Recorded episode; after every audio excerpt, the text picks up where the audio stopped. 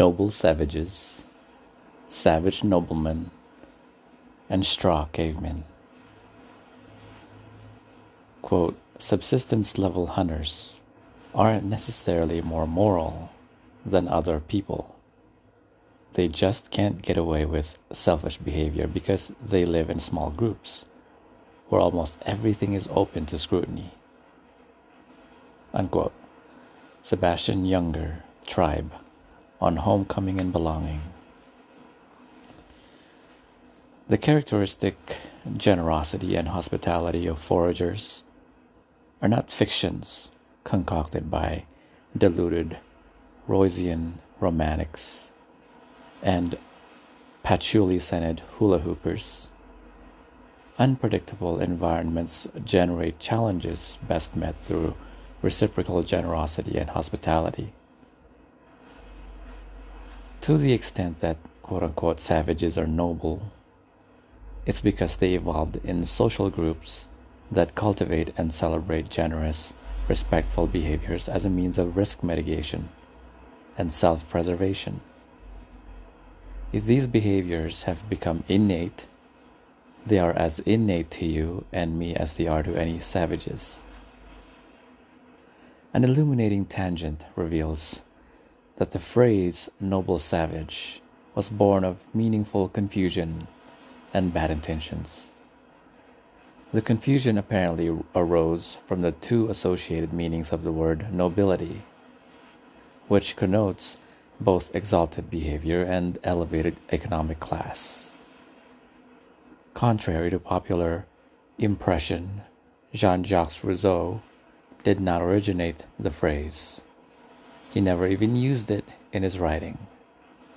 In the myth of the noble savage, historian Ter Ellingson explains that Marc Lescarbot, a French lawyer ethnographer, coined the term in 1609, over a century before Rousseau's birth. Lescarbot described American Indians as truly noble, not having any action but is generous, whether we consider their hunting or their employment in the wars. Unquote. Ellingson argues that the nobility of the Indians is associated with moral qualities such as generosity and proper and fitting behavior. Unquote. He continues The savages of America occupy a status that corresponds, from legal standpoint, to the nobility of Europe. Unquote. In other words, Lescarbot saw reflected in the Indians' lives the freedoms, privileges, and responsibilities of the European nobility. Ellingson explains that the phrase virtually disappeared for about 250 years when it was resurrected in 1859 by John Crawfurd, a white supremacist who was attempting to become president of the Ethnological Society of London. Crawfurd was disdainful of the emerging anthropological adv- advocacy of universal human rights. He introduced the phrase in a major speech to the society, including the misattribution to Rousseau as a way to ridicule those who sympathized with such less advanced cultures, unquote, quote unquote.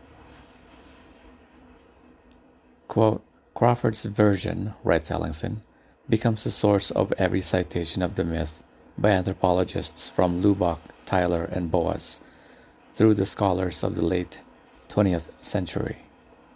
Unquote. A rhetorical cheap shot from the beginning, the noble savage is surely among the longest lived straw men of all time, still polarizing debate and obs- obstructing nuanced discussion of hunter gatherer life today.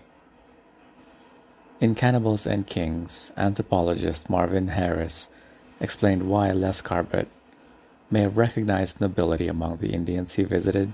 Quote, in most band and village societies bef- before the evolution of the state, the average human being enjoyed economic and political freedoms, which only a privileged minority enjoy today. Men decided for themselves how long they would work a particular day, what they work for, at, or if they would work at all. Neither rent, taxes, nor tribute kept people from doing what they wanted to do.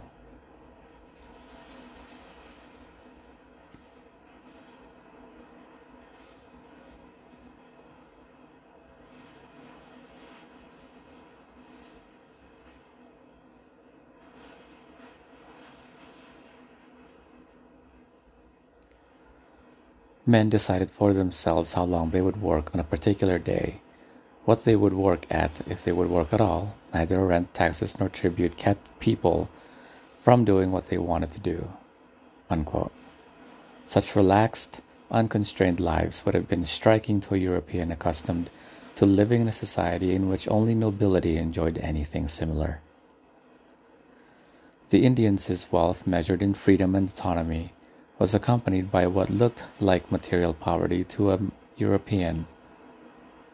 Imagine you're a part of a band of 50 or 60 people, some kids, some old people. Your nomadic band shifts camp regularly. How much stuff do you really want to carry around? If your people use clay pots for cooking, would everyone carry his or her own clay, clay, own pot? Or would it make more sense to bring a few shared pots? Even the best hunters aren't consistently successful. Most of the time, any given hunter will return empty handed. But when a man kills a deer, what's he going to do with it? Will he share it with only his wife and their children, as most evolutionary psychologists claim? Not bloody likely. Such selfishness would lead to social upheaval, potential banishment from the band, rotten meat, and spoiled friendships. The African villager who told my wife that the quote, the best place for extra food is in my friend's stomach, unquote, knew his friends would store their extra food in his. When you're living with just enough, as all foragers go by definition, your only insurance policy is the generosity of the people around you. You pay into that policy by being a reliable source of assistance.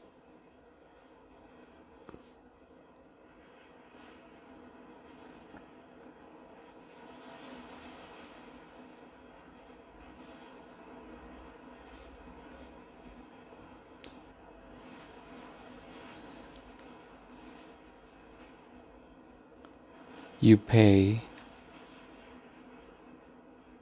into that policy by being a reliable source of assistance yourself. In this context, it's no surprise that psychologists have established that one of the best ways to improve your sense of well being is by helping others. It's part of the human design, an important part that has been essential to the survival of our species. Nothing noble or savage about it. Over the millennia in which we become human, became human, a reputation for generosity was important to a successful, happy life. Marvin Harris explains just how traumatic this shift from the egalitarian autonomy of foraging to the coercive power structures of civilization was for our species. Begin excerpt. With the rise of the state, ordinary men seeking to use nature's bounty